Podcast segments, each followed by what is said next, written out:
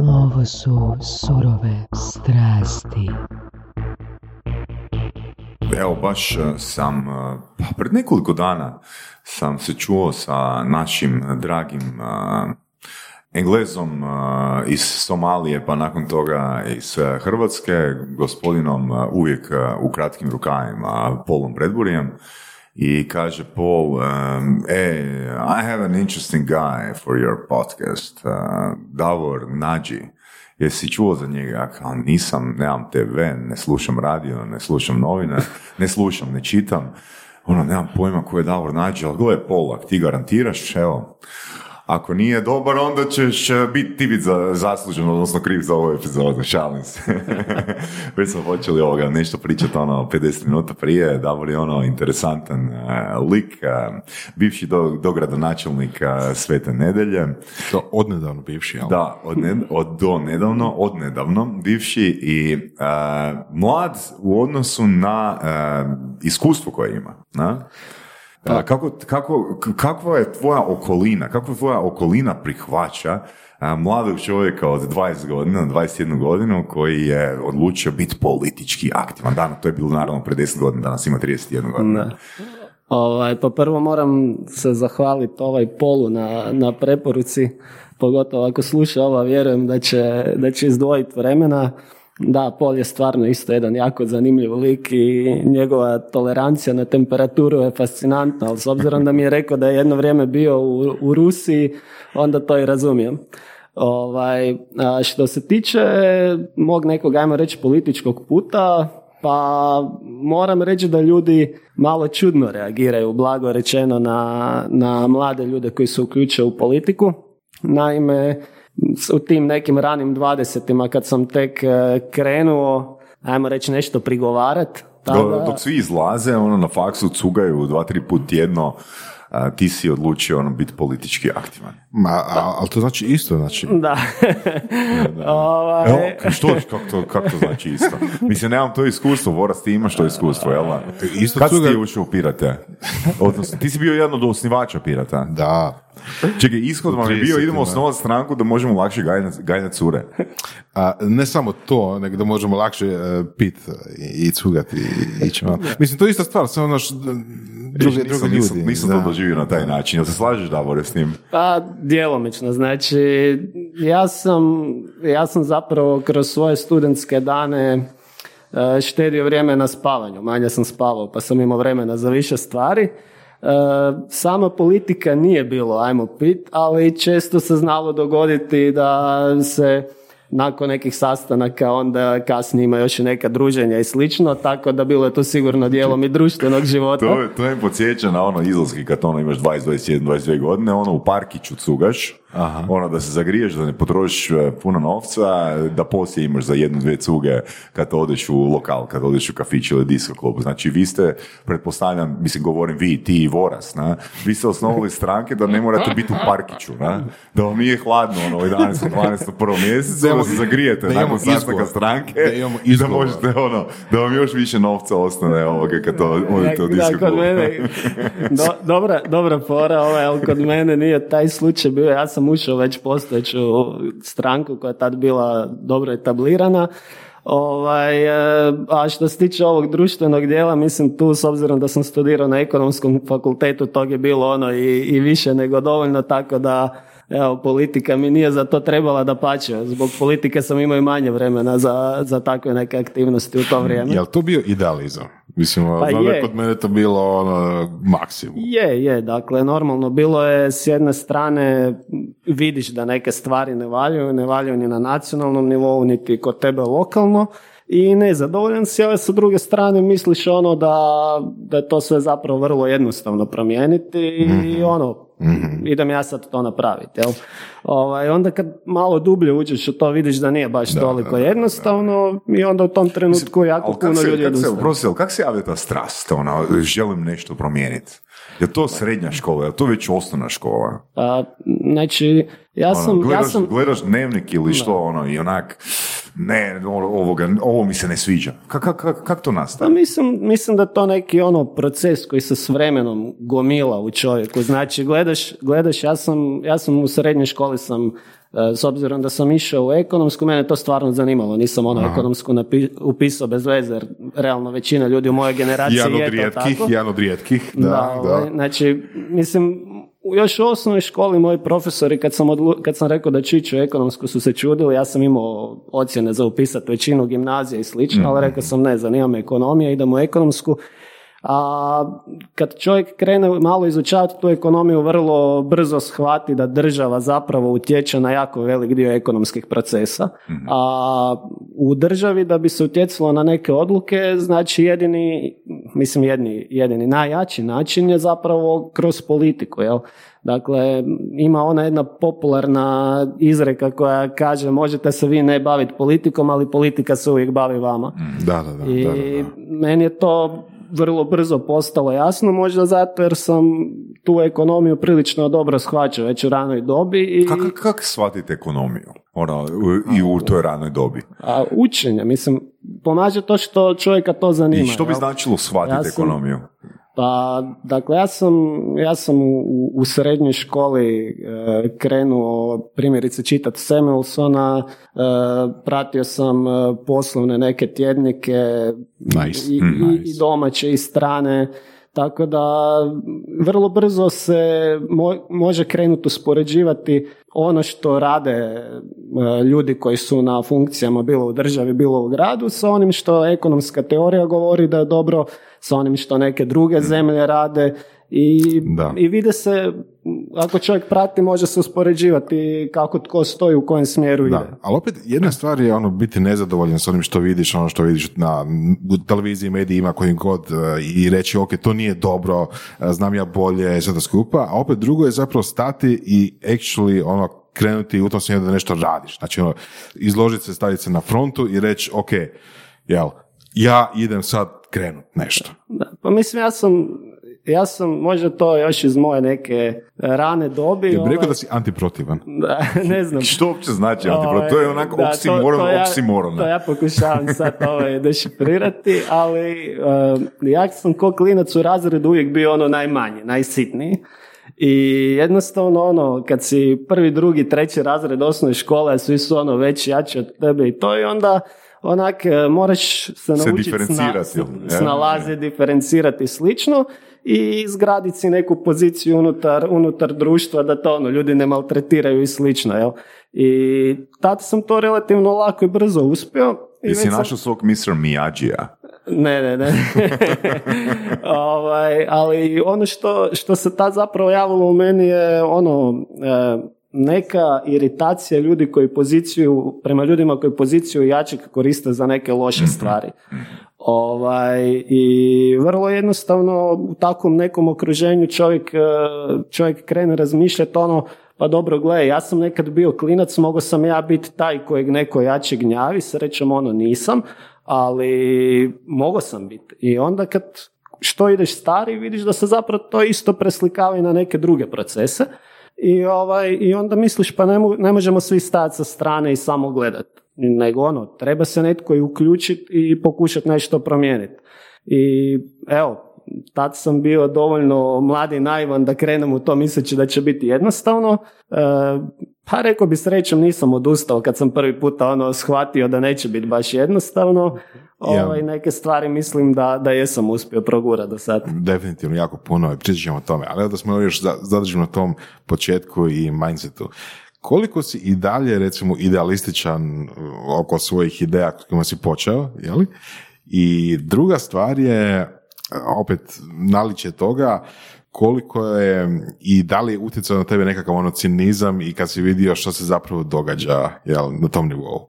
Pa prvo, ne mogu reći da su moje ideje identične onima kojima sam počeo. Na koji način su se promijenili? Misliš pa, ideali, ideali ili ideje? Pa mogu zapravo reći jedno i drugo, zato jer s vremenom čovjek ipak kako odrasta generira neko novo iskustvo, mm-hmm. neko novo znanje i slično.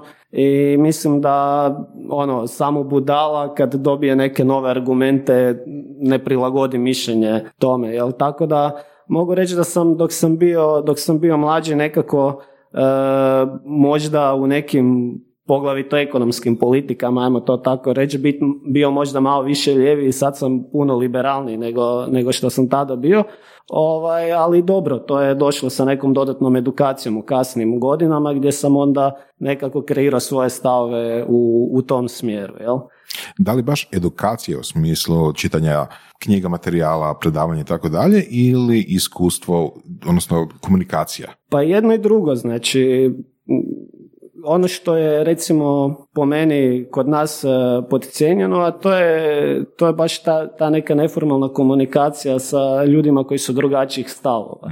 Dakle, evo konkretno e, ima nekoliko ljudi u Svetoj Nedelji koji su dosta stari od mene, koji su u poslovnom svijetu već dosta, dosta napredovali, s kojima sam kroz neke neformalne razgovore vidio jako puno nekih argumenata koji su pobijali neke, neke moje prethodne nekad stavove i koji su mi zapravo otvorili sasvim neki drugi pogled na, na neke teme. E, primjerice na zdravstvo. Znači, zdravstvo je jedna tema za koju sam ja nekad gledao, ono, pa to mora biti besplatno za sve ovo, ono, uopće ne razmišljajući koje to eventualno neke, neke posljedice postoji i da ipak to na kraju dana neko mora platiti, da se to od nekud plati. Svi misle da to pada s neba, ali ne. Na kraju postoji neki realan trošak koje neko mora pokriti i ovih dana vidimo cijenu toga. Mm-hmm. E, da. Koji su još recimo neka uvjerenja koja si promijenio ako se sjećaš? Pa što se tiče ovog nekog dijela ljudskih prava tu nisam šarao. Tu, tu sam od uvijek bio ono na, na čisto i uvijek sam bio ono za podizanje te razine ljudskih prava, ali prvenstveno na području ekonomije se, se to mijenjalo. Dakle, samo reći možda nekog blago lijevog prema liberalnom. Mm-hmm. I što prethodi takvim promjenama? Pa prije... Je li to komunikacija ili neki dokaz, neki case study nečega ili što? Pa kombinacija svega, znači kažem, bila je formalna edukacija, formalna naobrazba, izučavanje case-eva, prvenstveno kroz tu neku stručnu literaturu i časopise, ali i neformalna komunikacija sa ljudima koji, koji su ono prošli već to, prošli taj proces i onda, onda vidiš ono, uštediš na vremenu, ne učiš na, vlaš, na vlastitim greš, greškama, nego jednostavno da. Popričiš sa različitim stranama i ocijeniš što ti najviše drži okay. vodu. Meni to. Ok, imao je Voras pred nekih sto pedeset epizoda jedno a, dosta interesantno pitanje, pa ću ga ja sad postaviti. Ako može, Voras. Što je bilo ono u početku tvog a, političkog angažmana? O, neočekivano lako, a što je bilo neočekivano teško? U početku angažmana? Koje pitanje, čovječe? Sad, sad ste mi dali misliti. Ono. Mm.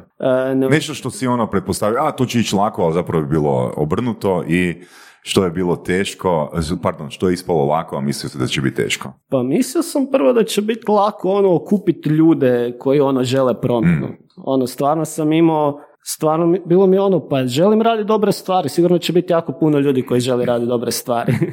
I onda da. Vrlo brzo skuži da onak ljudi bježe od toga glavom bez obzira. Ono, okay. Čim spomeniš politiku, okrene se, nema ga više nikad. Ovaj, to je ono nešto što sam očekivao da će biti lako, a bilo jako teško. A sad nešto što sam očekivao da, te, da će biti teško, a da je bilo, bilo lako, pa... Ne mogu reći da je to možda baš sa samog početka, ali recimo mislio sam da je neke, ajmo reći, političke kampanje e, puno, puno teže organizirati nego što je to na kraju ispalo. Ok, možda neko moje iskustvo doprinijelo tome da mi je bilo lakše, ali... Mogu reći da sam, to, da sam to nekako relativno jednostavno mm-hmm. radio. To je, to je zanimljiva usporedba. Ali hoćeš reći recimo da ljudi teško a, dolaze, odnosno pridružuju se jel, tako nekako ideji ili, ili, ili, ili a, organizaciji, ali oni koji dođu onda s njima je lakše napraviti kampanju. To želiš reći? Pa da, da, dakle, zato jer okay. ljudima je najteže e, probiti tu barijeru u glavi da se zapravo mm-hmm. izlože. Mm-hmm. Jer uh, u, da, jednom, da. u jednom trenutku kad ti pristupiš nekoj organizaciji, ti se zapravo uh, u očima svojih prijatelja, obitelji izložio na način da možda ta organizacija napravi nešto što da. ti ne želiš, i, a zapravo i, i ti se na taj način izlažeš. Jel? Ovaj, ti ne možeš u, u svakom velikom sustavu, bez obzira da li to bila udruga, politička stranka, poduzeće, to nikad ne možeš biti sto posto siguran da svi koji su u tom sustavu, da, da će da. oni biti u potpunosti ispravni. Ali kod nas politika ima takav jedan ekstremno loš e, imidž, što je s razlogom, to ne možemo reći da nije s razlogom, i onda se to zapravo još dodatno, pa možemo reći eksponencijalno, ovaj, taj, taj osjećaj povećava. Mm-hmm. A zašto si odabrao H N S na početku svoje pa, političke karijere? Ja sam, kao što sam rekao, bio e, tada već e, nešto liberalnih e, stavova od... Možda... Znači, dobro si istražio da, u koju priču da, ulaziš. Da, tako. To, to je bila, znači, negdje tamo dvije tisuće osma. Mm-hmm. Ovaj, i u to vrijeme H N S bila jedna stranka koja, koja je rasla, koja je tad imala od etabliranih stranaka najliberalnije politike. Nije to bilo ono sto posto ono što sam ja zagovarao, ajmo reći da je bilo najbliže tome. Ovaj, i ocijenio sam da je, da je to ono neki put gdje bi morao probati. Naravno, u tim godinama nisam bio sto posto siguran da to je, to je najispravnije, išao sam probat. Ovaj, i eto, u početku ono činilo mi se da je to ne, neka stranka gdje postoji prostor za, za moje djelo. Kažeš, činilo mi se. Či, baš, baš nemamo ovo, mislim da su danas izbori u S A D-u, je li tako? Je? Tako, tako. I ovaj, neki komentar na internetu od, mislim, jučer, kao, ok, nemojte smatrati da su izbori kao brak, ono, jednom zauvijek i ono koga zaberete, tog se mora držati, taj mora biti savršen, jeli? Odnosno, ono, nemojte čekati mister Right. Smatrate izbore kao javni prijevoz. Možda vas neće travaj dovesti do kraja taj, tom istom linijom, ali uzmite onu koja je najbliža pa ćete presjesti. Tako je, tako je. Ovo je, ovo je zapravo jedna jaka dobra, da, jaka dobra usporedba. Ovaj, da, mislim, stranke su zapravo, uh, možemo to tako reći, uh, organizacije ljudi koji imaju neke slične ciljeve. Mm-hmm. I sad svaka, svaka ima neko svoje. U, u, u tom trenutku uh, sam tu stranku ocijenio kao onu koja je najbliža mojim stavovima i pridružio se. Kasnije, s vremenom, uh, mogu reći da što se mene osobno tiče da sam zadovoljan postignutim, uh-huh. jer evo, u Svetoj Nedelji sam e, tada došao u poziciju nešto mijenjati, e, možemo se kasnije i dotaknuti konkretnih stvari, ali sada ne idemo u širinu, i uglavnom sam sa tim rezultatima zadovoljan. No, kada gledamo stranku u cjelini, jednostavno s vremenom su se uh, moji stavovi počeli o, o, odvajati. Znači, stranka a... se nije toliko promijenila svjetonazorski, nego si se ti promijenio kao osoba. A, a ni, mislim da je jedno i drugo se. Ja, ajmo reći da je uh, stranka, kad sam ja ulazio u nju, imala, imala jedan određen trend, mm-hmm. uh, koji sam ja mislio da će se nastaviti u smjeru sve liberalnih ekonomskih politika i slično. Uh, to se, barem po mom mišljenju, nije dogodilo. Možda se neki u njoj neće, neće sa mnom složiti, ali da. jednostavno sam s vremenom odlučio da je, da je vrijeme da krenem nekim svojim putem, i to sam ove godine napravio. A da, ono što si malo prije spomenuo, uh, svi bi trebali pratiti ono kad netko nudi promjenu, kad su svjesni da je nešto lošije, odnosno nešto može biti bolje. Kao što je teško motivirati ljude izvan stranke da naprave određenu promjenu, tako vjerojatno i ono unutar stranke nije lako predlagati, baš lako predlagati neke promjene. Ili je? Pa mislim, lako je predlagati, teško okay. je izgurati da se one, da se one dogode. Jel? Ovo, mislim, na kraju, na kraju dana ja se često... sam se našao na, na, nekoj, na nekoj putanji gdje jesam predlagao neke promjene koje nisu bile prihvaćene, ali one stvari koje su bile prihvaćene na kraju građani nisu ocjenjivali da je to ono što, što žele, što se očitovalo u rejtingu stranke. Dakle, vidi se da. vrlo jasno da, da to nije ono što ljudi žele, i ono, im postoji definicija onoga kad ponavljaš stalno jedno te isto, a očekuješ drugačiji rezultat. Evo, evo još jedno pitanje, zanimljivo, baš me zanima tvoj komentar na tvoje iskustva. Da li ljudi više idu za osobama ili za idejama? Odnosno, da li će više glasati za osobu ili za ideju? Jer imamo primjer, recimo, evo to random, Trump, jel? Koji, ja vjerujem, na temelju svoje komunikacije, na temelju toga što je on u, u javnosti pojava i ono karizmatičan, rekli bi, i ono dominantan, ja vjerujem da, da mu to iznimno pomaže, jer ono njegove ideje i politike su ono lila, onako meh, jel? Onda recimo, mislim, isto slično imamo i kod nas. jako često. I onda kad smo mi nešto radili, bili, ok, imate super ideje, da, devno, ali ovaj, a, a, a ko je ta osoba za kog mi jel glasamo, jel? jel? A to je onda padalo, padalo sve u vodu, jel? Niko nije bio od poznatih, niko nije bio u javnom a, prostoru ili nije imao tako nekakvu reputaciju koju bi, za, za koju bi ljudi išli. Pa, tako je bilo kod vas. Da, pa politika je jedno dosta specifično, specifičan posao i ne može se baš svako, ovaj, nije svako za to, ali mislim sve kreće od ideje, znači, ali ljudima, ljudima u politici trebate dati neku garanciju da, će, da ćete vi te ideje realizirati. Znači, ljudi se na kraju odluče za one, birati one ljude za koje vjeruju da će te ideje realizirati. E sad, ono gdje se javlja problem je što ljudi kad se jednom odluče za te, za te ljude, kasnije vrlo, vrlo teško sebi priznaju ukoliko ih ti ljudi razočaraju. Znači, onda se prestanu vezati za ideju i vežu se za tu osobu samo da oni ne bi morali priznati da su bili u krivu, jer, jer ne gledaju to kao neki bus sa kojeg možeš presjesti, jel? Ovaj, i tu je, dakle, tek u tom nekom drugom koraku se često događa problem. U prvom koraku, dakle, e, ljudi traže ideju, ali isto tako traže i osobu koja, za koju vjeruju da će progurati tu ideju. Jer često je bilo baš to, netko ima dobre ideje, ali jednostavno ga nitko ne doživljava. Je, a zašto?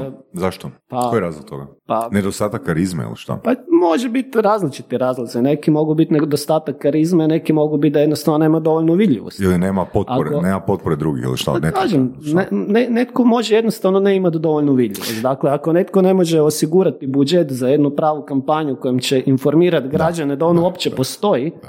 Ovo, evo, na primjer, vi ste rekli da, ono, da vam nisam bio baš poznat prije ovog, znači ja sam netko ko se bavi politikom i bio kandidat na prošlim parlamentarnim izborima, ali kako ste i meni mogli dati glas ako vi niste znali tako, da sam ja kandidat da. na parlamentarnim izborima. Točno, znači, to, točno to. To, je, to je ono... At the end it's all about money. A nije u potpunosti, pa nije u potpunosti, ali fame, je, da, možda. da, nije, nije ali u potpunosti. Ali fame je isto rezultat novca. Da. Može biti. Ok, može isto, bit. Ko, isto ko izrastvo, možda neće biti tvoj novac, ali netko će isfinancirati tvoju vidljivost. Da, da. A mislim, da. Novac, novac u, u političkim kampanjama sigurno pokaže, ali nije... Nije, nije sam nije po sebi ključa, dovoljan. Presudan, mi imali smo tu, mi smo imali recimo tu baš situaciju u kampanji za lokalne izbore dvije tisuće sedamnaeste u Svetoj Nedelji, dakle mi smo išli sa jednim izuzetno skromnim budžetom. E dok... što je su skromni budžet u tim razmjerima? A to pričamo o nekoliko desetaka tisuća kuna, ono uh, low figures. Okay, ne? Okay. Ovaj, uh, ali mislim to govorimo za gradove, mm. za, za općine i, i manje dovoljno, ovaj, dok evo veće stranke to su u stotinama tisuća kuna samo ono što se prikaže. Tako da e, naš protukandidat glavni tada je doslovno ono cijelu Svetu Nedelju ima tri mjeseca obljepljeno u svojim jumbo plakatima i mislim da mu je to stvorilo kontraefekt. Jer ljudi se pitaju ono dobro koliko para je otišlo na ovu kampanju. Jel odakle to? Da. Da. O, tako da e, nije uvijek novac presudan, ali mm. jedna stvar su lokalne kampanje gdje pogotovo u nekim ne prevelikim gradovima možeš fizički obići, praktički doći do svakog čovjeka i, i popričati, a druga stvar su nacionalne kampanje gdje nitko ne može fizički obići cijelu državu i popričati sa svakim čovjekom. Tu je, tu je naravno, tu su financije jako bitne i tu su naravno onda velike stranke velike prednosti jer imaju puno veću praćenost medija, dakle one i da nemaju kunu za marketing, ali ako su svaki dan na televiziji one mogu kvalitetno svoje, svoje poruke prenositi i bez nekog posebnog marketinga. Da, mislim, koliko je zapravo u Hrvatskoj, mislim, to je stvarno, moram mora, mora naglasiti, tema u kojoj se ja osobno apsolutno ne razumijem, ali politički marketing ili politički P R, možda malo približiti te pojmove? Pa, s obzirom da, ono, ja nisam ekspert za to područje. Ali ovaj, si veći nego ja, konkretno. Da, da. Ovaj, ni, ali ne, samo želim reći da nisam siguran koliko sam ono mm. autoritet za, za, za ocjenjivati ono, razinu toga u Hrvatskoj, ali bih rekao da, da smo imali situacija e, gdje se stvarno ono, su si dale neke stranke truda. Evo, imali smo primjerice onu kampanju kad je S D P doveo Brauna, koji je ono, stvarno jedan globalno totalno prepoznatljiv lik za, za takve kampanje, mm. koji je tada stvarno ih izvukao iz mrtvih i, i doveo u neki mm. egal u, rezu, u rezultatu, jel? Tako da, rekao bi da postoji svijest o tome, no nisam siguran da baš svi koriste ono baš sve najbolje što se može. Mislim da u, u području digitalnog marketinga da se još uvijek radi dosta loše. E, ima možda jedna, dvije stranke koje su tu napravile neki, mm-hmm. neki iskorak, ali zapravo mm. ove najveće, ove najveće koje imaju najveće budžete i koje bi to mogle najbolje da, napraviti, da. mislim da nisu. To je jako zanimljiva stvar jer kao rijetko koji proizvod, ne znam da li ima, sigurno ih ima, ali teško cijediti nekog, nekog drugog primjera, kao rijetko koji proizvod, ovo politika cilja na široku populaciju. Znači, potrebni su glasovi i penzionera, i radnika, i mladih, ono koji tek na faks, i svima njima treba ispričati neku poruku koja će biti poželjno konzistentna, jel, sa svim ostalima, da bi oni glasali za, za bilo koga. Pa, ali nije, nije nužno. Nije nužno. Znači, ovi... Misliš da se može dobiti glasove samo, ne znam, studenata i to je to? Pa, ja bih rekao da da. Dakle, da. Ne bih rekao ono baš samo jedne ono takve skupine, ali sigurno svaka stranka, pogotovo manje stranke, imaju neke svoje segmente biračkog tijela u kojem sigurno imaju puno veću potporu nego u nekim drugim, u nekim drugim segmentima. Jasno, jasno, da. Ovaj, ali... tako, tako da, naravno da će takve stranke onda, baš zbog toga što ono nemaju neograničen budžet, svoja sredstva i svoju komunikaciju zapravo fokusirati na, na jedan, na jedan uži segment kako bi kvalitetnije prenijela poruku uh, onima za koje izglednije da će glasati za njih. Znači, okay, to, to, to je, to je istina, to je ono to, efikasno trošenje budžeta. Upravo rekli, tako, znači, upravo okay. tako.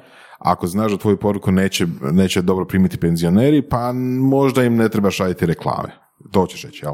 Upravo tako. Da. da. Ok, ali bilo bi korisno kad bi imao takvu nekakvu poruku koja ili evo, ne takvu poruku, tak, takav pristup, recimo, opet znači, evo, evo, evo, ja mislim, ja mislim da ja znam kje Voras pita, ne? Ajmo ovak, izmisliti situaciju ili ne izmisliti. Evo, Voras je intelektualac koji ima dobre Hvala ideje. I ima... isto. Polu.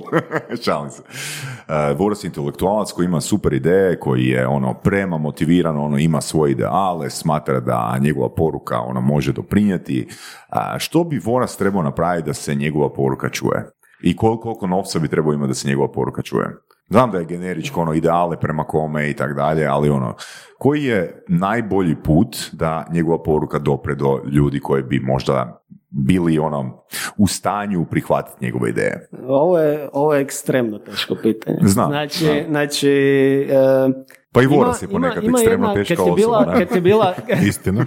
Kad je bila, kad je bila u, u Velikoj Britaniji e, kampanja protiv Brexita, znači mm. Theresa May tada, ovaj, tada svi koji su pratili to, znači poruka koju je tada e, Theresa May imala je ona svima išla na uši van, znači e, ponavljala ju je, u, to je premijerka Velike Britanije koju su pratili svi mediji, znači svuda je pro, ponavljala mjesecima ovo ono i onda kad su išli raditi istraživanje koliko ljudi, do koliko ljudi je došla ta poruka, ispostavilo se da je svega petnaest posto populacije samo čulo tu poruku. Znači osoba koja je u toj državi imala najveću moguću da, vidljivost da, da. i praktički neograničene stranačke budžete i, i, i slično.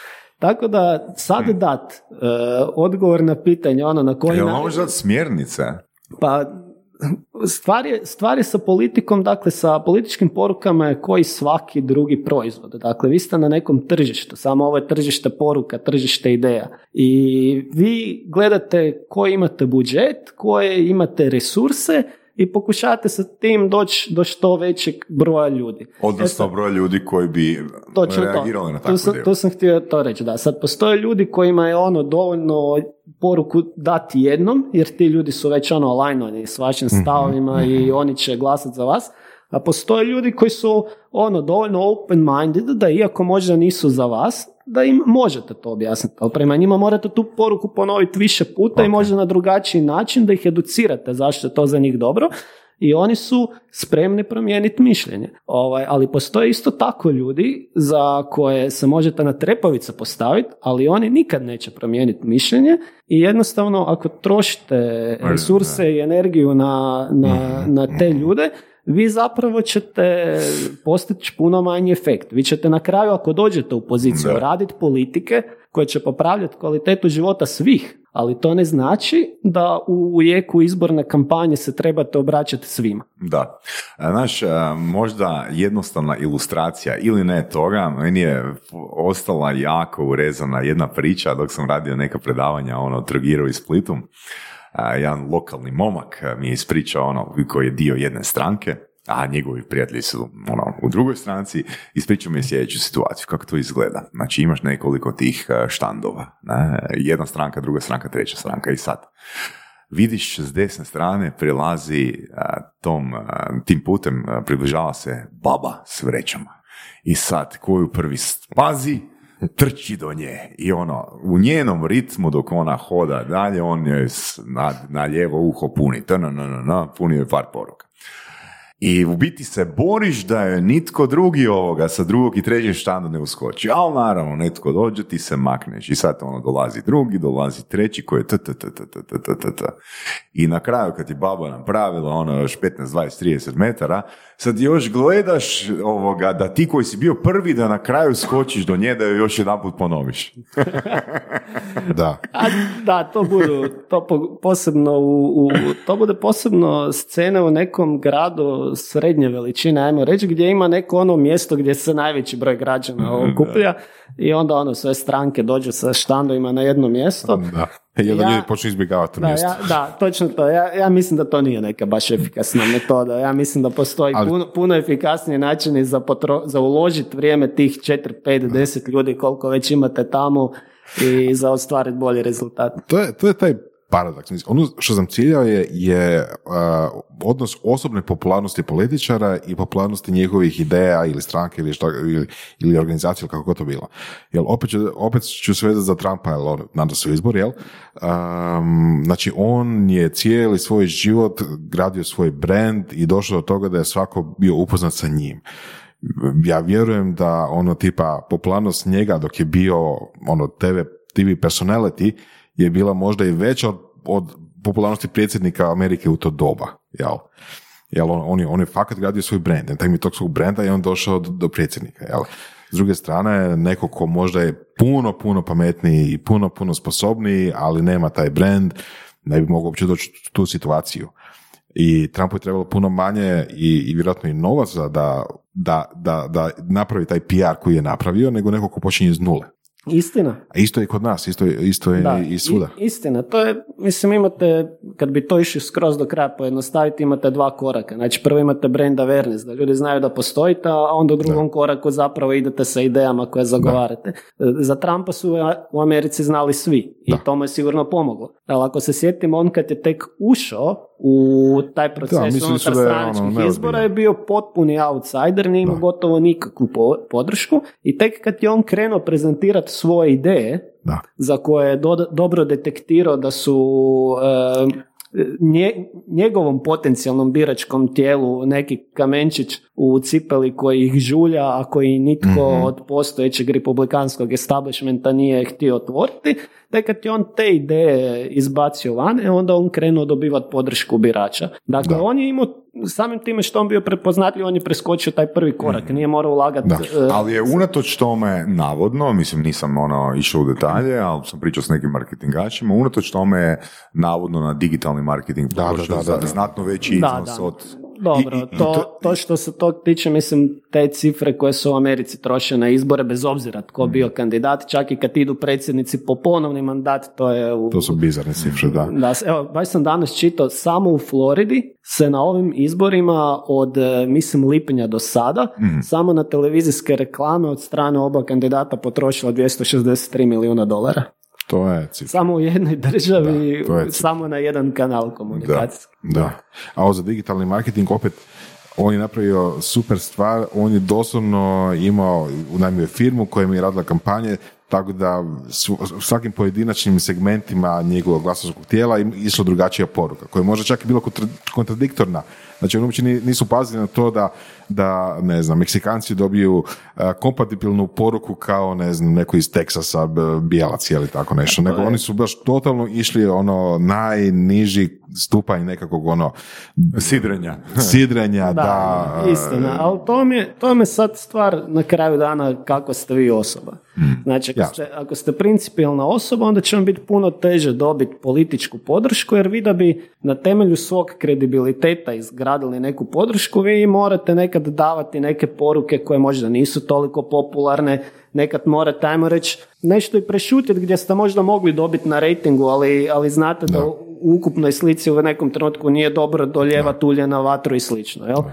Dakle, ono, treba gledati širu sliku. Dok kod Trumpa je to zapravo bilo samo ono, idem izvući ono naj, one naj, da, naj, najsurovije da, strasti tako iz ljudi tako ovaj, i ono, idem ih sve posvađat, da igram isključivo na emocije i da ih na taj način izvučem na izbore i da glasuju za mene i, ovaj, i uopće neću pritom razmišljati o tome ono, da li te poruke koje ja šaljem van jesu konzistentne jedna sa drugom, da li su ispravne, nisu, ne, idem pobijediti na izborima. To je bila njegov, mm-hmm. njegov forte i on mu se isplatio, ali kažem, to je sad stvar pojedinca, političara, kakav je on. Znači, Voras uh, samo dvjesto šezdeset tri milijuna dolara u periodu od četiri mjeseca. U, je, u jednoj državi. Halo, halo bing, kako brati. Cijena prava sitnica. Da. Da. Um, ja o Svetoj Nedelji znam najviše sa strane poboljšanih uvjeta koji su se ostvarili prema, prema poduzetnicima, prema biznisima koji su tamo bili. Ali zapravo ima cijeli niz pozitivnih stvari koje ste uveli, ne samo ti nego ono, cijela ekipa, cijel, cijel, cijel, cijelo vodstvo tijekom, tijekom godina. Uh, pa, ajmo spomenuti neke od najboljih. Ne. Pa, prvo, prvo ću krenuti baš tih e, najpoznatijih, što je bilo porezno rasterećenje. Dakle, mi smo tu... E, Kad pričamo o poreznom rasterećenju, to je pričamo o prirezu, je li? Ili? Ne samo prirez. Dakle, okay. mi, smo, mi smo ukinuli smo prirez, bio je šest posto, ukinuli smo ga na nulu. Ukinuli smo komunalni doprinos za gotovo sve poduzetničke investicije, osim u trgovinu i logistiku. To vam obično budu ono cifre u stotinama tisuća, nekad i u milijunima kuna kad idete graditi neko, ne, neki objekt. E, za stanogradnju, ako gradite više od tri stana, smo također ukinuli. Ako gradite manje od tri stana, onda vam je pedeset posto smanjeno, s tim da za niskoenergetske kuće smanjeno osamdeset posto, za pasivne kuće devedeset posto. Smanjili smo komunalnu naknadu, to je ono što mjesečno plaćate svaki račun, od e, uglavnom od dva do trideset posto. E, također smo ukinuli naknadu za izdavanje taksi dozvola, ukinuli smo komunalnu naknadu za hotele, apartmane i kampove, što je bilo jedan i pol posto od njihovih ukupnih godišnjih prihoda. Možete pretpostaviti što to znači za profitabilnost e, tih poduzeća. Ovaj, također smo ukinuli porez na potrošnju koji je bio dva posto i smanjili smo na zakonski minimum Uh, onaj paušalni porez za, za iznajmljivače. Htjeli smo i toliko ukinuti, ali ono zakon rekao ne, mora biti minimalno toliko, pa onda, pa onda nismo mogli. Tako da to je bio ono jedan stvarno velik uh, porezni paket gdje smo Absolutno. ukinuli skoro sve što smo lokalno mogli, odrekli se pa preko deset posto godišnjeg, godišnjeg budžeta. To mi je otprilike ko da država sad u jednoj godini se odrekne nekih petnaest milijardi kuna, da. Otprilike taj neki rang veličine, i s tim da paralelno uz to je i država cijelo vrijeme smanjivala stope poreza na dohodak, a porez na dohodak je zapravo glavni prihod nas tada kao jedinice lokalne samouprave, tako da i tu smo još imali e, smanjenja. I, i u sve to što smo ne. maknuli smo zadržali istu da. razinu usluge. Da. Dakle, čisto da onak pokušamo razumjeti, ono, kako napraviti takvu promjenu? Ka, je li to lako, je li to teško? Ono? Kak je to, ono, mislim, to, to je jako puno tih uh, mjera, ono, ka, kak jednostavno reći, e, ok, idemo maknuti te poreze. Ili da. idemo smanjiti te poreze. Hoćemo preciznije, da. A, odakle je došao otpor? Pa, otpora je bilo, ali ne bi sad u detalje, ovaj, to, da, da. to onda komplicira političku situaciju u Svetoj Nedelji, ali generalno kad se s ljudima ono malo više razloži, Uh, može ih se uvjeriti. Uh, a zašto smo, zašto smo to išli? Pa kao što sam rekao, ono, kroz, kroz edukaciju naučiš što daje kakve rezultate. Onda moraš imati malo vjere u to i vrlo jednostavno pokazuje se da kad imate preveliko porezno opterećenje i ako poreze smanjite, zapravo porezni prihodi vam se mogu povećati, jer se poveća gospodarska aktivnost, poveća se ulaganje i slično. I Sveta Nedelja ima jedan i dobar geostrateški položaj gdje zapravo e, blizina Slovenije, Austrije, blizina Zagreba, e, zgodni smo za, za investicije, ali puno ljudi se doseljava u Zagreb. Znači, znači mi Može, doseljava u Svetu Nedelju, pardon. Ovaj, tako da mi smo se tada vodili time da, evo, primjerice, ako se odreknemo komunalnog doprinosa i smanjimo komunalnu naknadu, to će nam kratkoročno oduzeti dio troškova, ali ti novi objekti koji će se zbog toga izgraditi će kroz cijeli niz godina u budućnosti plaćati tu da. komunalnu I ka, kada naknadu. Je, kada ste break even? Ano. Kada je Sveta Nedelja break even? Već je. Yeah. Već u koliko, u kojem periodu? Bravo. U godinu dana. U znači godinu, godinu dana. dana. Da, dakle, bilo je, jer bitan je i tajming kada to radite. Mi smo to radili u trenutku dok imate gospodarski rast. Mm-hmm. Znači, kad imate gospodarski rast, po inerciji vam se povećava porezna baza. Dakle, u godini kad smo mi došli na break even, drugi neki gradovi su imali recimo deset posto veće prihode nego godinu prije. Mm-hmm. Dakle, mi smo se odrekli porasta prihoda. Mm-hmm. A da smo to radili sad u ovom vremenu recesije, vrlo vjerojatno ne bi imali baš odmah break even, jer sad nije baš situacija... Ne bi odmah se... imali, ne bi imali unutar godine dana. Točno to. Točno. Ok, ali nije li um, u ukupnoj sumi da to dođe i za pet godina, to je sasvim dobar povrat investicija? A, Smanjivanje poreza kao povrat investicije, znači, kao znači, poslovna je, odluka to, grada ili županije. Na? To je definitivno, jer trebamo imati na umu koja je glavna funkcija grada ili županije ili države. Znači, koja je? Pa porast blagostanja stanovništva. Dakle, e, mi smo kroz to ljudima i poduzećima ostavili više njihovih novaca i ono recimo što nitko ne uzima u obzir kod takvih slučaja, ali nama stano, ono kad pričamo sa stanovništvom i to koje prodaje svoje parcele, mi vidimo da je recimo od tada cijena zemljišta porasla za dvadeset do trideset posto. Dakle, mi smo takvim potezima povećali potražnju za parcelama u Svetoj Nedelji i za objektima i, i slično i samim time smo povećali bogatstvo stanovništva tamo. Tako da tu su višestruki, da. višestruki efekti. Da, da, da, da. E, to je sve nešto što, što se treba uzeti u obzir. Ne samo dakle da li je proračun dobio više ili manje. Da, da, evo. To je sporedno. Bitno je kakve su usluge, bitno je kakva je kvaliteta Tako života je. i slično. Evo, ja imam možda plastičan primjer. Uh, Rimac, on spada u Svetu Nedelju, jel? Rimac u Svetu Nedelju. Znači, uh, to nije samo hala, to nisu samo pogoni, to su ljudi koji samo dolaze. Mislim, znam, uh, ispričan sa kolegama da je jako puno ljudi ili se preselilo u Svetu Nedelju da radi, da radi tamo uh, za Rimca, na primjer, čisto kao jedan primjer, a Sveta Nedelja svakad ima jako puno lijepih, dobrih primjera, ali on je najpoznatiji, naj, najpopularniji možda. Uh, ne samo da su ljudi preselili i onda znači kupili kuće, stanove, nego su ljudi došli iznajmljivati isto tako. I to ne samo domaći ljudi, nego i stranci. Znači gro tamo stranaca koji radi za Rimca moraju negdje živjeti, moraju negdje jest, moraju negdje jeli, kupiti hranu, obuću, naš, ono, sve moraju napraviti. I to je gospodarska aktivnost recimo koja jel, Uh, podiže rating cijelog mjesta. Upravo tako, dakle to je to onda pokrene se spirala prema gore. Da. Znači sve to onda pokreće jedno, drugo, treće, četvrto i onda se to napravi spirala prema gore koja zapravo onda stvara neke dodatne efekte koji možda u tom prvom koraku uh-huh. nisu mogli biti predviđeni, ali se moglo očekivati da će se neki od njih, neki od njih javiti. I, jeste vi uh, očekivali da ćete biti break even za godinu dana? Da ćete doći do, do takvog rasta? Pa iskreno ne. Očekivali smo otprilike u roku dvije godine, mm-hmm. dvije do tri je bila, mm-hmm. bila projekcija, ali evo, nismo se bunili kad smo vidjeli da je brže. Mm-hmm. Super.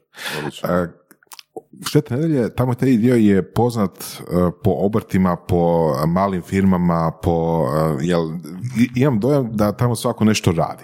Jel, kad se prolazi jednom cestom, ona, ona, ona samoborska prema Samoboru, i sa lijeve i sa desne strane su firme, zasupništva, obrti, um, sve to podiže nekakav dojam Svete Nedelje kao idealnog mjesta ako želite nešto pokrenuti. Da li imate takav dojam, takav feedback, uh, i da li imaš možda nekakve brojke koliko se promijenio broj firmi u zadnjih, ne znam, odaberi vrijeme, godina? Dakle, definitivno je, pardon, definitivno je ovaj, dosta poduzeća dolazi u Svetu Nedelju baš zbog te neke da. mikroklime. Znači, nije to samo neke... E, porezni ili neki administrativni uvjeti, kojih ću se još dodatno dotaknuti, ali tu se baš radi o tome da, da ljudi jednostavno vole biti na takvom mjestu gdje je takva mm-hmm. gospodarska aktivnost. Dakle, to sve daje samo po sebi neku dodatnu inerciju i puno poduzeća koja dolazi u Svetu Nedelju mm-hmm. dolazi baš zato što je to Sveta Nedelja, baš zato je tamo Rimac ili zato je tamo radiokirurgija, I, i, i slično. Dakle, jednostavno, evo baš Paul Bradbury je napisao nekoliko zanimljivih članaka o Svetoj Nedelji gdje se baš dotiče e, nekih e, poduzeća koja nisu toliko, ko, gdje smo ga ciljano proveli, koja možda nisu poznata u Hrvatskoj, ali koja su sva globalno kompetitivna. Znači, da, da. malo je poznato da u Svetoj Nedelji poduzeće koje je moj, jedan od dva vodeća svjetska pružatelja usluga za instaliranje pivovara. Znači, Opa. ako pijete pivu, najvjerojatnije je to zahvaljujući softveru iz, iz Sveta Nedelje. Nice. Ovaj, da, tako da tu je ono cijeli niz nekih poduzeća koja na sebe veže cijele lance, lance nabave, a i koja privlače naj, najbolje ljude. Znači, imate poduzeće koje izvozi devedeset osam posto svojih usluga, a istovremeno ima, ne znam, devedeset službenih automobila. Mislim, ne voze se ti ljudi, ti zaposlenici sa autima u Meksiko, nego su to načini mm-hmm. da se zadrži najbolje ljude u Hrvatskoj, u mm-hmm. Svetoj Nedelji, jel? Mm-hmm. I zato imamo porast porast broja stanovnika. Znači, sve ove neke demografske politike koje vlada radi su za mene čista glupost. Da. Jer gdje ljudi idu? Mislim, mi trebamo gledati gdje ljudi idu, što rade zemlje gdje ljudi idu. Dobro tamo rade, gdje je blagostanje. Točno to, tamo gdje ima posla, tamo ljudi idu. Dakle, treba to osigurati da ljudi imaju posla, a ne davati im milostinju. Znači, jednostavno, to ono, sve te demografske politike i ministarstva, gospodarstva i kako god to već zovu, to sve možete lijepo baciti u smeće mm-hmm. i sigurno bi puno veći efekt bio da se ne radi ništa nego to što oni rade. Tako da, ok, sad sam malo skrenuo opet sa Svete Nedelje. Ne, u redu, u redu, ne, u redu da. super. super da. Da. Ali to je, to je u globalu term. Imamo, mislim, ja moram što se tiče samog poduzetništva pohvaliti i vodstva grada koja su bila prije nas. Dakle, mi jesmo pobjedili na lokalnim izborima dvije tisuće sedamnaeste, ali mi nismo pobjedili time što smo govorili je priješnja vodstva grada loše vode uh, investicijsku politiku. Mi se nismo slagali s nekim drugim stvarima i mi mislimo da jesmo to podignuli na malo višu razinu, ali nije da se prije radilo loše što se tiče privlačenja investicija. Dapače, Sveta Nedelja od uvijek bila business friendly. Mi, se, mi smo se time ponosili bez obzira tko je bio na vlasti i oko toga nikad nije bilo baš nekog političkog neslaganja, jer jednostavno rekao bi da je, da je tamo drugačiji mindset i da zbog toga imamo puno poduzeća. Pitali ste za konkretne brojke, to sam vam ostao duža odgovor. Imamo jedan velik problem sa Državnim zavodom za statistiku. Dobro. ovaj... Jako je teško dobiti tu neke konkretne brojeve oko, oko broja poduzeća, jer evo primjerice jedan od načina, kad, smo, kad god smo to tražili dobivamo neke drugačije brojke koje su ono baš nelogične, tako da ne vjerujem baš u, u, u njihovu pouzdanost, ovaj, jer primjerice jednom sam vidio da oni izvlače brojeve, da oni izvlače po, poduzeća gdje su prema broju pošte. Znači, ne prema točnoj adresi, nego prema pošti. Sad imate poštu koja je u gradu Samoboru, da. uz rub Svete Nedelje i dio Svete Nedelje spada pod tu poštu. Znači, pod, pod taj poštanski broj vam spada tamo desetak, petnaest poduzeća, od kojih su neka među najvećima u Svetoj Nedelji. I sad onda oni to pribroje susjednom gradu. Onda imate Svetu Nedjelju općinu u Istri. Pa onda neka naša poduzeća pripišu njima, neka... Znači, to, to, to je takav kaos ovaj, i, i vrlo teško, zato su mi... Mi gledamo jedan drugi podatak, a to je broj zaposlenih mm-hmm. u Svetoj Nedelji. E, točnije dva, broj, dva podatka, jedan je broj nezaposlenih stanovnika Svete Nedelje, a drugi je broj zaposlenih u Svetoj Nedelji. Znači ljudi koji su izvan Svete Nedelje, ali rade u Svetoj Nedelji. E, znači stopa nezaposlenosti u Svetoj Nedelji vam je ispod četiri posto, nekih tri devet, tri osam. Nice. Ovaj, i od dvije tisuće sedamnaeste smo ju...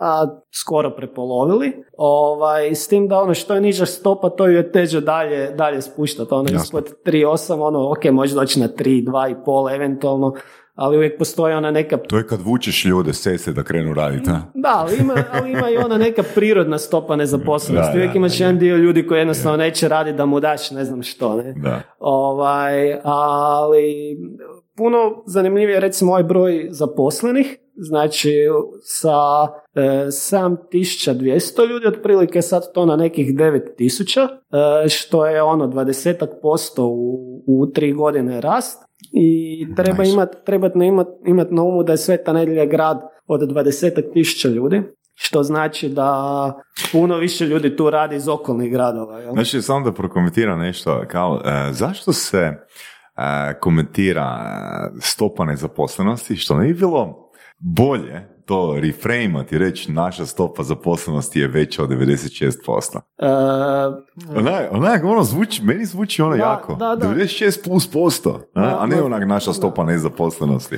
Da, znači nije poanta, nije poanta u, mislim, gledam ono čisto iz onoga s čime se ja bavim. Znači nije poanta u tome smanjiti nezaposlenost, nego povećati zaposlenost. Znači to je mind frame. Da, da, da fore, fore u tome da ovo zgodnije zato jer yeah. mislim zgodnije Manje, za, slažem, za, slažem se, ne, ne, zgod, ne, ne, zgodnije za vlast zato jer uh, vi uvijek možete definirati neka pravila po kojima se neke ljude briše iz nezaposlenih. Mm-hmm. Zato imate ono i anketnu stopu nezaposlenosti. Znači imate administrativnu, to je onaj broj ljudi koji je na zavodu za zapošljavanje. Slično mm-hmm. imate i anketnu koja bi trebala odražavati zapravo stvarni broj mm-hmm. nezaposlenih. Ne? Ali tu se ono mi onda mijenjaju metodologije i slično, da se pred izbore pokaže, evo imamo, imamo manje, dok mi kod stope zaposlenosti, kod država mislim da bi ona imali prilično, prilično loše pokazatelje i to je, to je jako veliko. Pogotovo ako ne bi gledali stopu zaposlenosti u aktivnoj radnoj snagi, nego stopa zaposlenosti u ukupnom stanovništvu, jer opet mi kao država dosta ljudi guramo van radne snage. Umjesto da se trudimo ljude uključiti u radnu snagu, mi ih guramo što ranije u mirovinu i, i, i slično, što zapravo onda opet iz ljudi stvara trošak, a ne da ti ljudi budu neki aktivni sudionici mm-hmm. društva. Da, super odgovor. Ja spominjao si neki oko dvadeset tisuća stanovnika, to je općina, je li? Grad. Grad, grad, grad da. baš grad. Da. Super, još bolje. Jer zato što želim napraviti usporedbu sa jednim drugim gradom, koji isto znam dosta, više, svet, više nego što znam o Svetoj Nedelji, a to je Vukovar, koji ima otprilike isto dvadeset tisuća stanovnika, malo više, a koji je sušta suprotnost, koji je ono, valjda, dijametralno sve radi suprotno od ovo što smo sada pričali. A da, ja. mislim, Vukovar, a Vukovar je, nažalost, ovaj... Uh... baš ono primjer kad, kad... Bit ćemo politički pa ćemo reći specifično.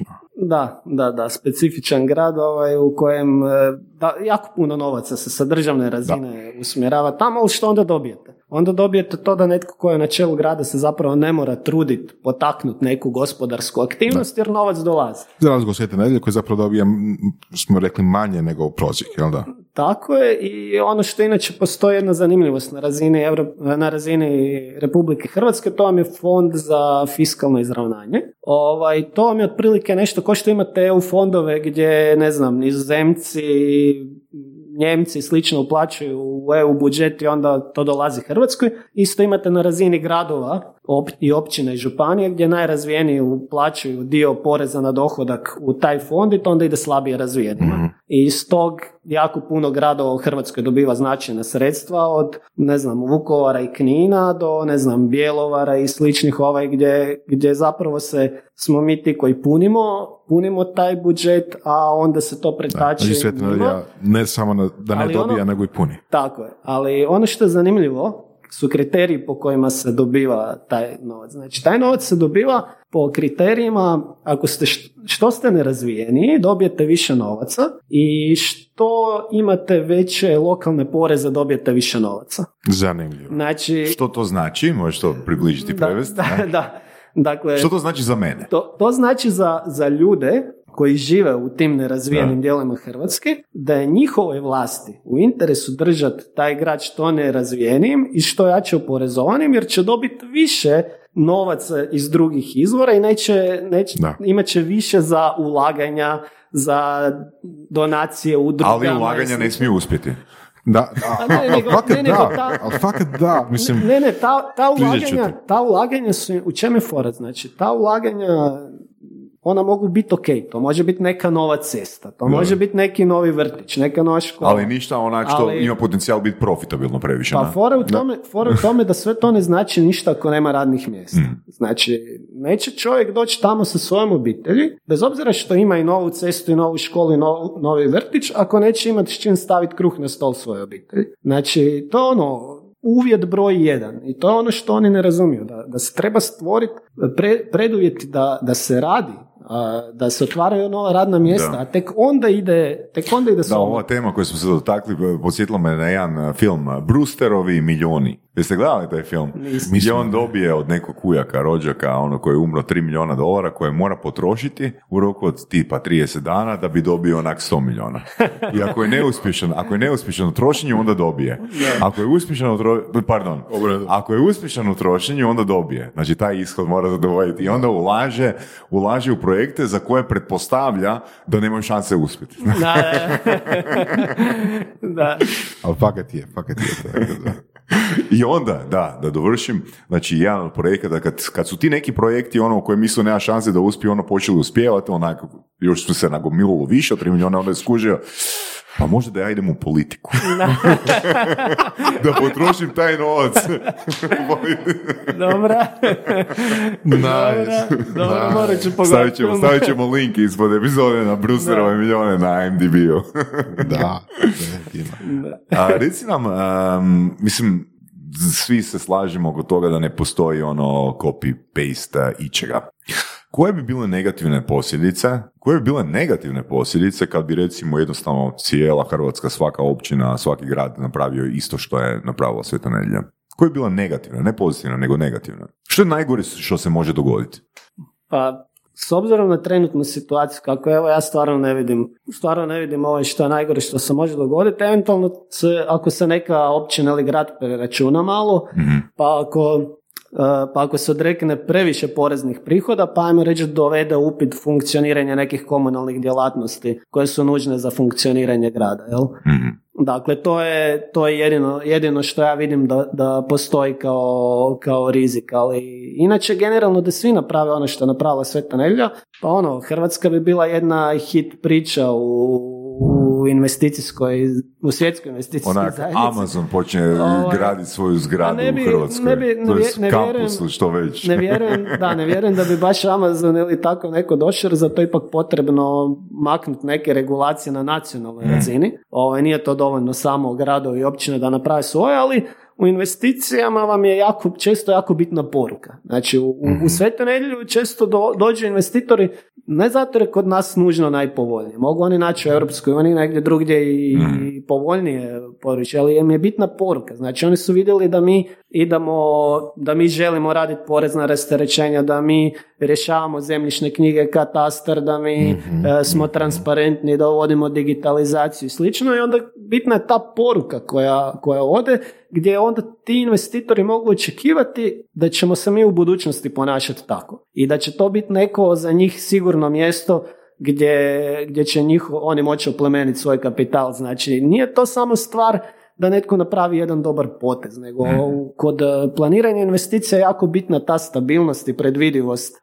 Konzistencija. Uh, konzistencija da. Pravila, tako je, tako da se mogu raditi planovi na pet ili deset godina. Mislim, mm-hmm. inače, ako vam neko svaki dan ono pomiče metu, teško je, teško onda dođe do cilja, jel? Da, i ono što si spomenuo zapravo prije, um, uh, prethodni, vaši prethodnici u Svetoj Nedelji su zapravo napravili dobar posao, znači vi ste samo nastavili, a, odnosno unaprijedili njihovu konzistenciju, odnosno ostali ste konzistentni s njima, niste mijenjali, niste mijenjali smjer ovoga meta, ne? Pa tako je, mi smo, ja bih rekao, dodali gas. Da. Ovaj, da. Dakle, evo, jedan... Jedan, recimo, zanimljiv projekt koji je krenuo, pokrenuo bivši gradonačelnik je bio usklađenje zemljišnih knjiga i katastra. Znači, to je proces koji, gdje u Svetoj Nedelji se apsolutno za svaku česticu e, pozivalo ljude na jedno mjesto i gdje je bilo više suvlasnika, oni su se ispotpisivali tamo i u devedeset osam posto slučajeva se to očistilo. I znači za svako zemljište, za svaku kuću, za svaku zgradu je bilo jedan kroz jedan mm. ko je baš vlasnik toga. I to vam je, to mi je jako bitno za investicije. Super, jer da, ne morate rješavati. Ovaj, ali u čemu je fora? Mi kad smo preuzeli upravljanje gradom, taj projekt je bio tek ono u začetku. Mm-hmm. I da se mi s tim nismo slagali, mi smo to mogli baciti u smeće i to se ne bi dogodilo. Da. Ovaj, ali mi smo odlučili ne biti destruktivni, nego smo ocenili da je to dobar, dobar projekt da, i, i da. dovršili smo ga. Dakle, i sad smo možda jedini grad u, u, u Hrvatskoj koji ima zapravo za skoro sve čestice usklađeno stanje zemljišne knjige i katastra, da. Dok imate gradove koji ni nemaju zemljišne knjige.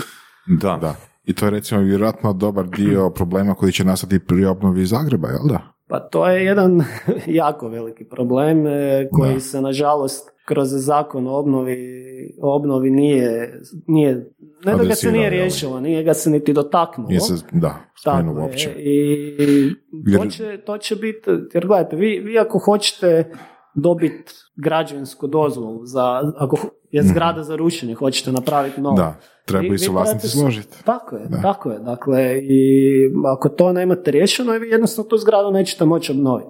A to nije, to nije onda samo... Pa dobro, to postoji projekt na razini Hrvatske, ne? Znači, zakon je takav da se do koje godine moraju riješiti ti imovinsko... Jedno je zakon, a drugo da, je... Pitanje, pitanje je što da. se radi. Dakle, mm. da li se nešto po tom pitanju radi? Dakle, da. jednostavno, vi...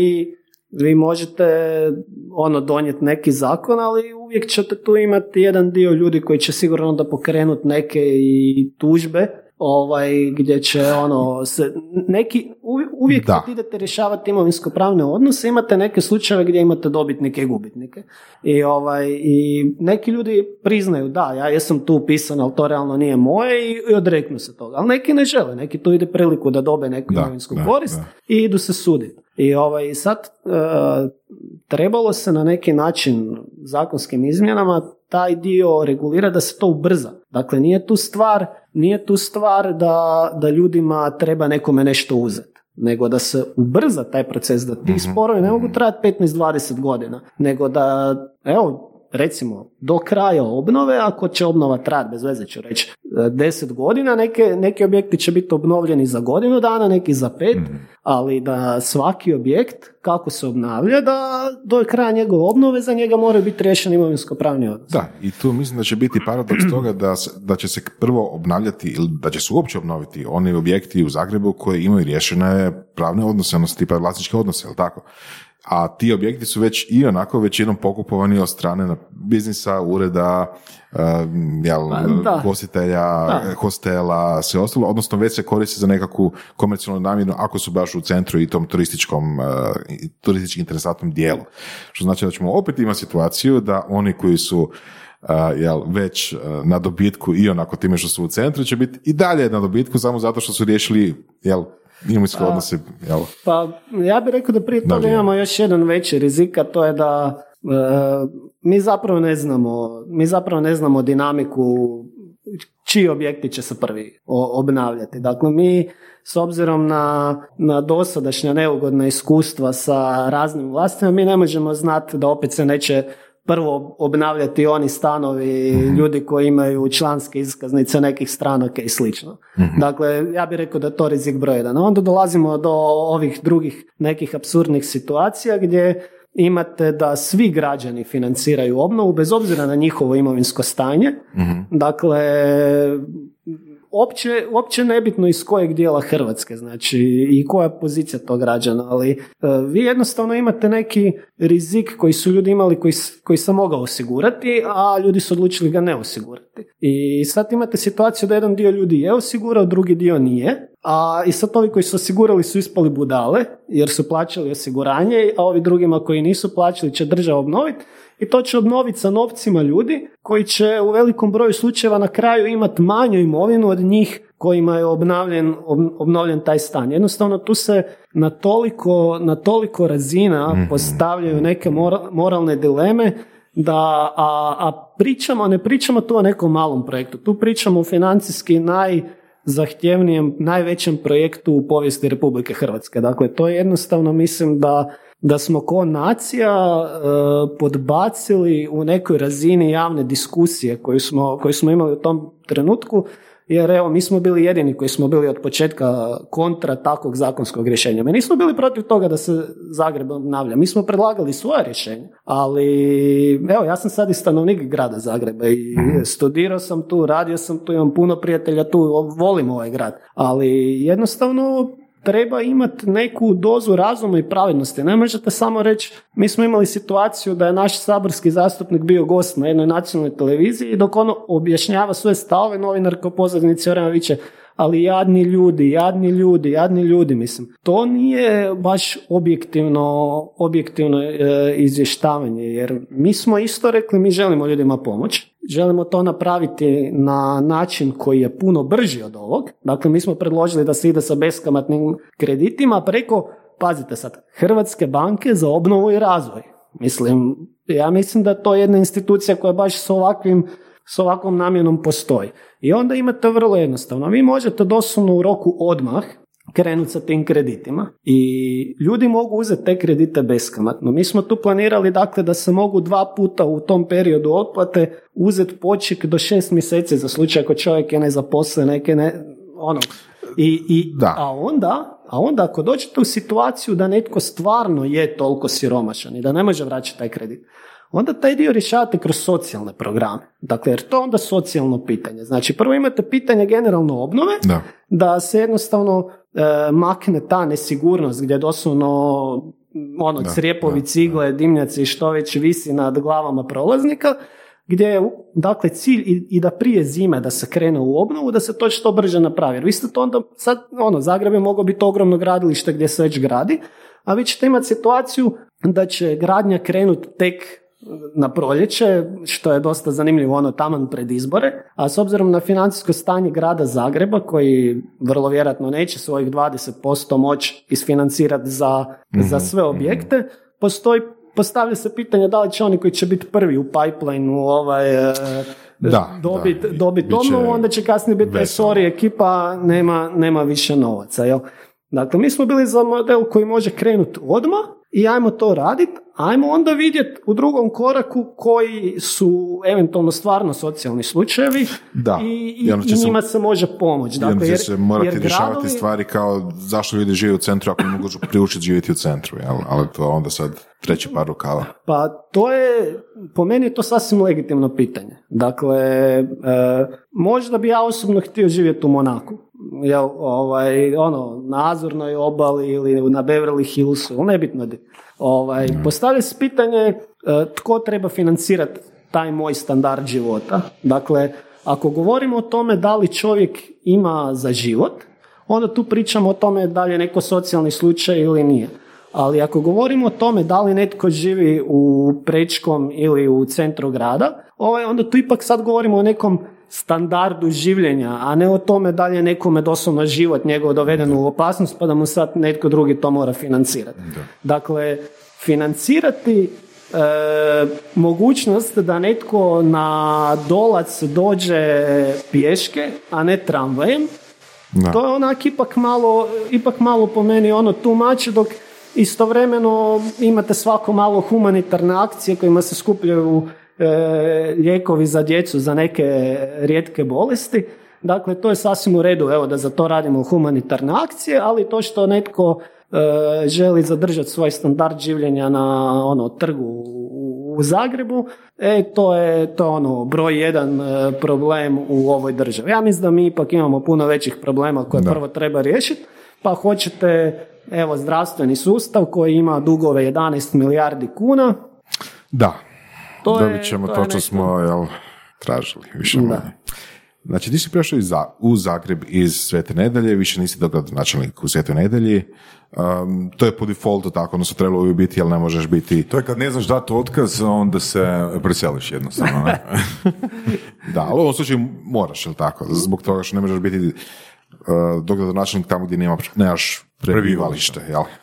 Pa, jel, to, to, bi trebalo, to, bi, to, to bi trebalo biti tako, to bi trebalo biti tako, iako ovih dana više nisam baš siguran, s obzirom na to da imate jedan slučaj gdje je jedna načelnica, sad nisam siguran, mislim da se gospođa preziva Nosić ili tako nešto, ovaj, op, neke općine, ovaj, ona se e, prijavila u gradu Zagrebu tako da može dobiti potice za, za stan, ovaj, iako je načelnica tamo u, u toj općini, i onda s vremenom se to doznalo i onda automatski bila smijenjena sa te, sa te funkcije, no onda je neki sud u Splitu odlučio da, da zapravo bi se trebalo vratiti nju na funkciju, jer ako sam ja dobro shvatio presudu, jer ona nije stvarno napustila tu općinu, nego se ona samo fiktivno prijavila u Zagrebu. A, onda može, onda može. I, ovaj, da. I, i, da, i, i onda može, tako da, evo, možda sam ja ispao malo naivac u našoj pravnoj državi, jer sam se držao zakona, da. Ovaj, ali da, otprilike to je tako i ja sad svoje političko djelovanje dalje planiram nastaviti u Zagrebu, tako da... Da, ovaj, mislim... mislim da sam jednu, jednu dobru dionicu Svete Nedelje odradio i sad je vrijeme za neke nove izazove. Da, ali to čak nije ni trivialno pitanje, jer znači ako on ima prebivalište u Zagrebu, znači tamo plaća prirez, tamo plaća možda neke druge stvari i to nije sad samo slovo na papiru, ali možda, možda je. Ma stvar je, stvar je toga da mi koji, koji obnašamo neke javne funkcije, mi trebamo biti ono primjer. Znači, e, da, i, tu dolazimo do... U, u zakonu se, ono, često ono što nije zabranjeno je dozvoljeno i nekad, nekad stvarno se može napraviti neke stvari koje nisu kontra zakona, ali jednostavno kad ste na takvoj funkciji se to ne radi. Znači, to, tu ne pričamo sad samo o onome što je po zakonu, što nije, nego jednostavno vi ste ti koji predstavljate neku instituciju, a institucije su te koje bi trebalo osigurati funkcioniranje neke pravne države. I, ovaj, i onda kad, kad, kad ti ljudi na takvim pozicijama to prvi ovaj, ne, ne rade, zašto bi onda drugi građani se toga držali? Da. Dakle, to je ono, jednostavno ne, stvar kulture. A, osim Svete Nedelje, imamo još par gradova, nažalost jako malo, koji su krenuli u sličnom smjeru. Mislim da je Bjelovar jedan od svjetlijih primjera. Um, I sad dolazimo do jednog dijela ne samo oko toga kako pomoći firmama, nego toga kako pomoći, pomoći baš i ljudima koji tamo žive. Vi imate, na primjer, uh, digitalnu platformu, odnosno web za koju ljudi mogu prijaviti komunalne probleme, jel tako? A kako je to nastalo? Je li to nastalo prije vas ili... Ne, mi smo to implementirali, ali to nije zapravo bilo nešto novo, to je već postojalo. Postoje nekoliko poduzeća u Hrvatskoj koji se bave implementacijom takvih sustava. To su geografski informacijski uh-huh. sustavi koji zapravo služe za što što. Dakle, to služi, kroz to možete vidjeti prostorne planove, recimo. Dakle, vi ne morate, ako želite kupiti zemljište u Svetoj Nedelji, dolaziti u gradsku upravu i vidjeti da li je to građevinsko, industrijsko zemljište, poljoprivredno, kako već, kako već namjene, nego možete to vidjeti online. Ovaj, možete vidjeti u kojoj ulici ima vodovod, u kojoj ima kanalizacija, u kojoj ima rasvjeta, dakle sve možete vidjeti primjerice iz Dubrovnika na svom mobitelu ili, ili mm-hmm. laptopu. Jel? Što je rijetkost, da, ne znam da li da. postoji još nešto tako. Pa mislim, ima, ima već neko, nekolicina gradova koji su, koji su to napravili i tu, tu, tu postoje već neki pomaci. I dio tog paketa je i prijavljivanje, dakle, recimo kvarova, javne rasvjete, divljih odlagališta, otpada i slično. Dakle, to se sve lijepo digitalno, digitalno može, može riješiti. Mi smo tu odlučili, kad smo vidjeli da su ljudi to baš dobro prihvatili, onda smo odlučili krenuti sa još nekim stvarima. Mi smo prvi smo to, ili sad ne znam da li smo jedini, ovaj mjerenje, real time mjerenje elektromagnetskog zračenja. Znači, vi imate svuda kad se postavi neki novi odašiljač od nekog telekoma, ljudi rade prosvjede, ovo ono, i mi smo imali isto tu situaciju i mi smo onda sa jednom hrvatskom firmom koja je jedina napravila takvu inovaciju, inače svi imaju neko mjerenje da oni dođu sa nekim full skupim uređajem na lokaciju, izmjere i odu. I onda su ljudi govorili, a to je namješteno, ono, onda smo mi rekli, ok, stavit ćemo gdje vi hoćete uređaj koji ono konstantno da. mjeri, ali mjeri za sve, ne samo za taj jedan uh, uh, ovaj... odašiljač. Ne samo za pet G. I vi možete, da, i vi možete, i vi možete to vidjeti u bilo koje doba dana koje su razine. Onda se pokazalo da je najveća razina zračenja od radijskog odašiljača. Mm. Dakle, i onda ono, odjednom su svi prestali prigovarati. Onda smo išli dalje, onda smo krenuli raditi na trans, dalje na transparentnosti, gdje smo Uh, prvi u Hrvatskoj uveli da uh, osim što se prikazuju sve fakture, da se prikazuju svi ugovori, sve narudžbenice, dakle, uh, to sa smo... gradom, jel? Molim? Ugovori sa da, gradom, da, da, sa da, gradom. Da, da, da. Ali za sad smo jedini u Hrvatskoj koji smo to promijenili na gradska poduzeća. E, super, da, bravo. Dakle, gradska bravo. poduzeća i ustanove također sve to, sve to imaju online, jel? Da. Ovaj... Uh, Možemo, je... možemo samo zamisliti kako bi izgledalo kad bi od holdinga vidjeli sve račune. Da, ovaj, pa mislim... Ne, ja, nemoj tako. Da, ja, ne, ja, mislim, ja, mislim da, da, ja mislim da vidjeti samo račun, samo po sebi ne znači ništa. I zato smo mi išli s objavom i narudžbenica i, i, i ugovora, ovaj, jer ono, vi vidite, ne znam, da je neki artikl, neki stol, je bez veze ću reći, petsto kuna. I sad... Vi nemate pojma, točno, točno. pojma što, što se krije iza, iza tog troška. Jel? Da. Ovaj, tako da bitno je imati taj uvid u cijeli, u cijeli proces. Naravno, to je kod nas povezano onda i na plane nabave i na proračun, pa vi možete pratiti cijeli proces. I to se isto pokazalo kao jako pozitivno, jer osim što ljudi to mogu od doma ono pregledati, i mi imamo manje administracije za odrađiva, smo imali manje administracije unutar gradske uprave, jer onda do, dobivate manje upita da fizički odgovarate, bilo da ono dajete fizički ili putem maila da pišete mm-hmm. odgovor, jer svi ljudi mogu sami pogledati, onda ne zovu vas, dajte mi ovo, dajte mi ono. I ono što smo mi napravili je što većina drugih nema, da možete recimo po tagovima pretraživati, dakle ne znam, recimo neki drugi gradovi imaju, vi morate upisati, morate znati što tražite. To su tražilice u kojima morate točno znati što tražite, onda upišete tu riječ i onda to nađete. Kod nas ne morate, nego kod nas možete, ne znam, odaberete ceste i onda vam se ispišu svi ugovori, sve narudžbenice, svi, sve fakture koje su vezane za ceste. Da. Da se po, cilj je približiti ljudima i pojednostaviti. Uh, pojednostavit, Kakav je bio proces... Uh... pokretanja tih projekata, ili prije toga kako je bio proces odabira takvih projekata? Jel to je bilo ono brainstorming, ajmo, naš, ajmo se sad sjest uh, za stol i reći ovo je najveći prioritet, ovo je srednji prioritet, ovo je niski prioritet, uh, jel to bilo konzultacije puno sa, sa privrednicima, sa građanima, kako je izgledao proces planiranja? Pa proces je bio takav da ono, nakon nekih ok, imali smo neke ideje ovako od prije, ali uglavnom je to bilo nakon nekih prvih pola godine mandata smo već mogli detektirati koja su ono najčešća pitanja građana, prigovori građana i slično.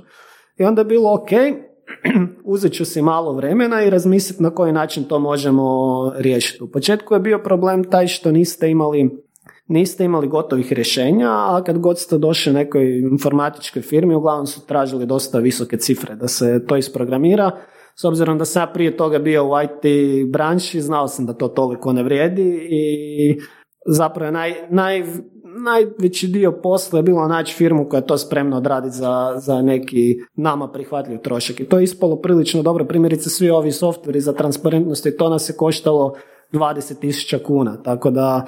Dok ne znam, neki gradovi su to plaćali po sto pedeset tisuća kuna. Tako da tu su, tu su, Dobro, Bora sam si malo iznenadio, misli da se aplikacija ne može napraviti za ispod sto pedeset tisuća kuna. Zdravo si koja? Da, a ne, pa ne, puno, to... puno je stvar kompleksnosti, ali kažem, znači ovo je bilo, ovo je bilo stvarno... po meni ono jako dobra cijena, onda smo to išli. Ovaj, nismo samo na tome stali, mi smo stali, napravili aplikaciju i za ocjenjivanje e, rada gradskih djelatnika i prema tome ćemo isplaćivati tamo e, varijabilni dio plaće i također točne nagrade i napravili, napravili se aplikacija za lokalni e-referendum koji je više savjetodavnog karaktera ako postoje neka pitanja. Mislim, ok, ljudi biraju, ljudi biraju vlast da donosi informirane odluke o njihovo ime, ali nekad jednostavno jesu neka, neka pitanja koja... Nekad bi možda htjeli nešto reći, ali... Točno to, točno to. Ok, znači... Uh...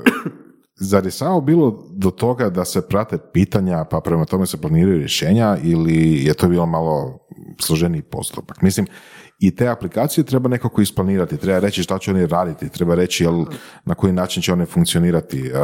Kako je, kako je to išlo? Ko je to radio? Imate s jedne strane bilo građana, imate sa druge strane neki smjer strateški u kojem želite ići sa gradom. Znači mi smo htjeli biti što otvorenija gradska uprava i slično. Okay, pa znači ono, zato... vizija je bit ćemo transparentan tako grad je, za x onda, da, onda temeljem iskustva gledamo što je ono što prvo trebamo ići rješavati. A sad kako smo to išli, ja sam na bivšem poslu prije nego što sam bio zamjenik gradonačelnika se bavio između ostalom implementacijom softvera. Mm-hmm. Bio sam uh, konzultant za implementaciju Enterprise Resource uh, Planning rješenja koja su uglavnom uh, se implementirala u velike kompanije i bili smo vodeći u svom segmentu tržišta u, u tom trenutku, tako da sam tu zapravo skupio neko, neko iskustvo oko ono... Kad su klijenti tražili neka specifična rješenja, onda, ili kad sam ja vidio da oni imaju potrebu, onda dakle osmišljavanja dizajna toga, znači dizajn od procesa pa do same neke specifikacije koje onda programeri trebaju napraviti. Tako da mogu reći da sam e, malo, malo više doprinio procesu od samog onog, e mi ćemo to naručiti i, i to je to. Ne. Mi smo no. prilično jasno definirali prema poduzeću koje je to izvodilo što želimo. Ne, to je jako bitno, jer jedna je reći ono, apstraktnu narudžbu napraviti, a drugo je zapravo dobiti korist od toga što je zapravo isporučeno. Da, da. Ne, za taj, taj prvi dio inicijalni, sam, tim sam se osobno baš ja bavio, tako da ono, možda mi je zato neko osobno zadovoljstvo malo veće kad vidiš da onda to stvarno se pretače u... Da, da, da stvarno daje zaživi. Neku, da, zaživi, da daje neku dodanu vrijednost i onda ono, kad se vratim na onaj prvi dio, dio razgovora, ono, ta dionica, osobno sam jako zadovoljan, jer ono, napravili smo najveće porezno rasterećenje, postala je Sveta Nedelja najtransparentniji grad, e, e, podignuli smo generalno ono, kvalitetu života, znači... Novi vrtići, dva nova vrtića, mm-hmm.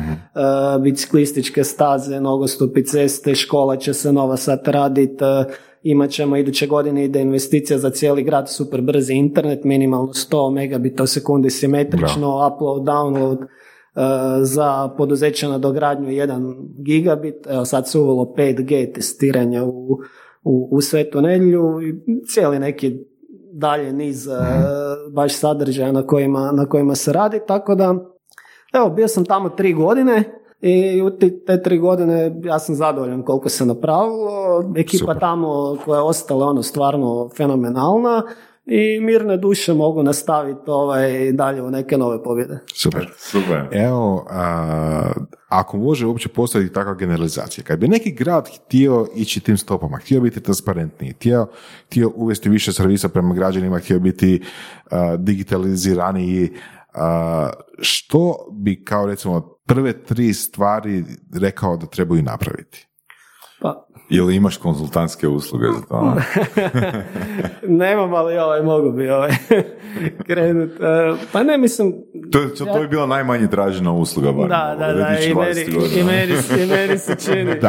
I meni se čini. Ovaj, Pa ne, mislim, ja tu nemam sad nešto, nešto novo za reći, jer meni je tu logično ono što smo mi radili, zato smo to tako i radili. Znači, prvo stvorite poslovnu klimu odgovarajuću, dakle, prvo idete riješiti imovinsko-pravnu situaciju i, porez, i poreznu, ovaj, a nakon toga se onda okrenete prema unapređenju procesa unutar gradske uprave i digitalizaciji transparentnosti. Znači, to su ono dvije neke faze koje u relativno kratkom vremenu mogu dati stvarno jako, jako veliki iskorak. Jel? Tako da to za mene nije ono neka, neko otkrivanje sad tople vode. Nije to, space shuttle.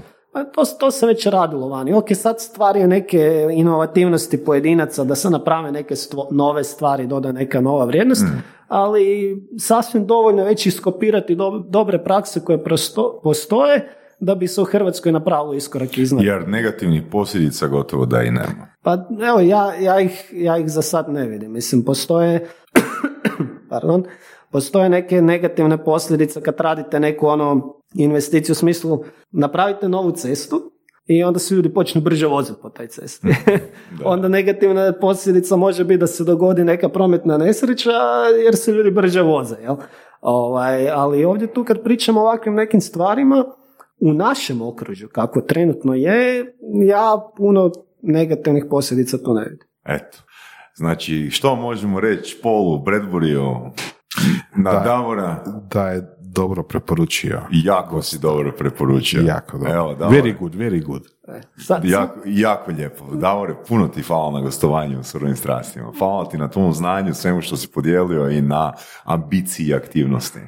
Puno. I posebno, uprosti, posebno mi je drago što A, si spomenuo tu jednu rečenicu, ono mislim da se tu ruši generalizacija mnogim ljudima, ono kako pohvaliti svog prethodnika. Mislim da je to ono jako plemenita rečenica. Na? Pa ja mislim da ljudi generalno da im je ono puna glava onog da svi budu samo protiv nečega. Mm. Znači, kad neko nešto radi, ono, čak da ima cilj napraviti sve krivo, slučajno bi jednu stvar napravio dobro. Tako da ja mislim da se za svakog može naći neka stvar za koju možete nekog, nekog pohvaliti. Jer kažem, ono, jednostavno prema zakonu velikog brojeva jednom ćeš nešto dobro napraviti, čak i ako si najloši. Ovaj, tako da mislim da ljudima ono puna, puna glava već toga da su svi samo protiv svega ovo ono, jednostavno treba reći ok da ovih par stvari si napravio dobro, ali ovo tu svi, svi, sve napravio loše i daj radi malo bolje da to popraviš. I ja mislim da se na to niko ne mora naljuti, da pačem. Ja sam sretan kad mi dođe neko iskreno mi kaže gledaj, ovo si napravio loše zato i zato i evo ti savjet kako da to popraviš. Mislim, to je ono besplatan savjet koji inače ljudi baš plaćaju konzulting usluge da, da to dobiju, a netko ti to da besplatno. Ono, zašto to ne, ne uzeti? Ali ovaj, u svakom slučaju ja bi se vama zahvalio na, na ovom ugodnom razgovoru i prilici da malo podijelim neka svoja razmišljanja. Drago mi je ako sam ovaj opravdao očekivanja koja u startu nisu bila baš bog zna što ma nije, visoka. Ma to je sad, to ti je bilo za jebacije. Šalim se malo čisto ovaj da prebacim lopticu. Da se ja moram opravdavati sad. Dobro. Tako je, tako. Vjeruju, vjeruju mi tebi, ali, ali pola smo mišli. Pola smo, pola problema. Da. Hvala ti, Bono. Puno hvala. Hvala, pozdrav. Slušali ste podcast Surove strasti, broj jedan audio podcast u regiji. Ako vam se sviđa, lajkajte. Ako se slažete sa gostom, komentirajte ili ako se ne slažete, pogledajte našu ponudu obrazovnog sadržaja na academy dot surove strasti dot com. Komentirajte, lajkajte i nadasve šerajte tako da i drugi ljudi mogu saznati za Surove strasti. Čujemo se i do slušanja.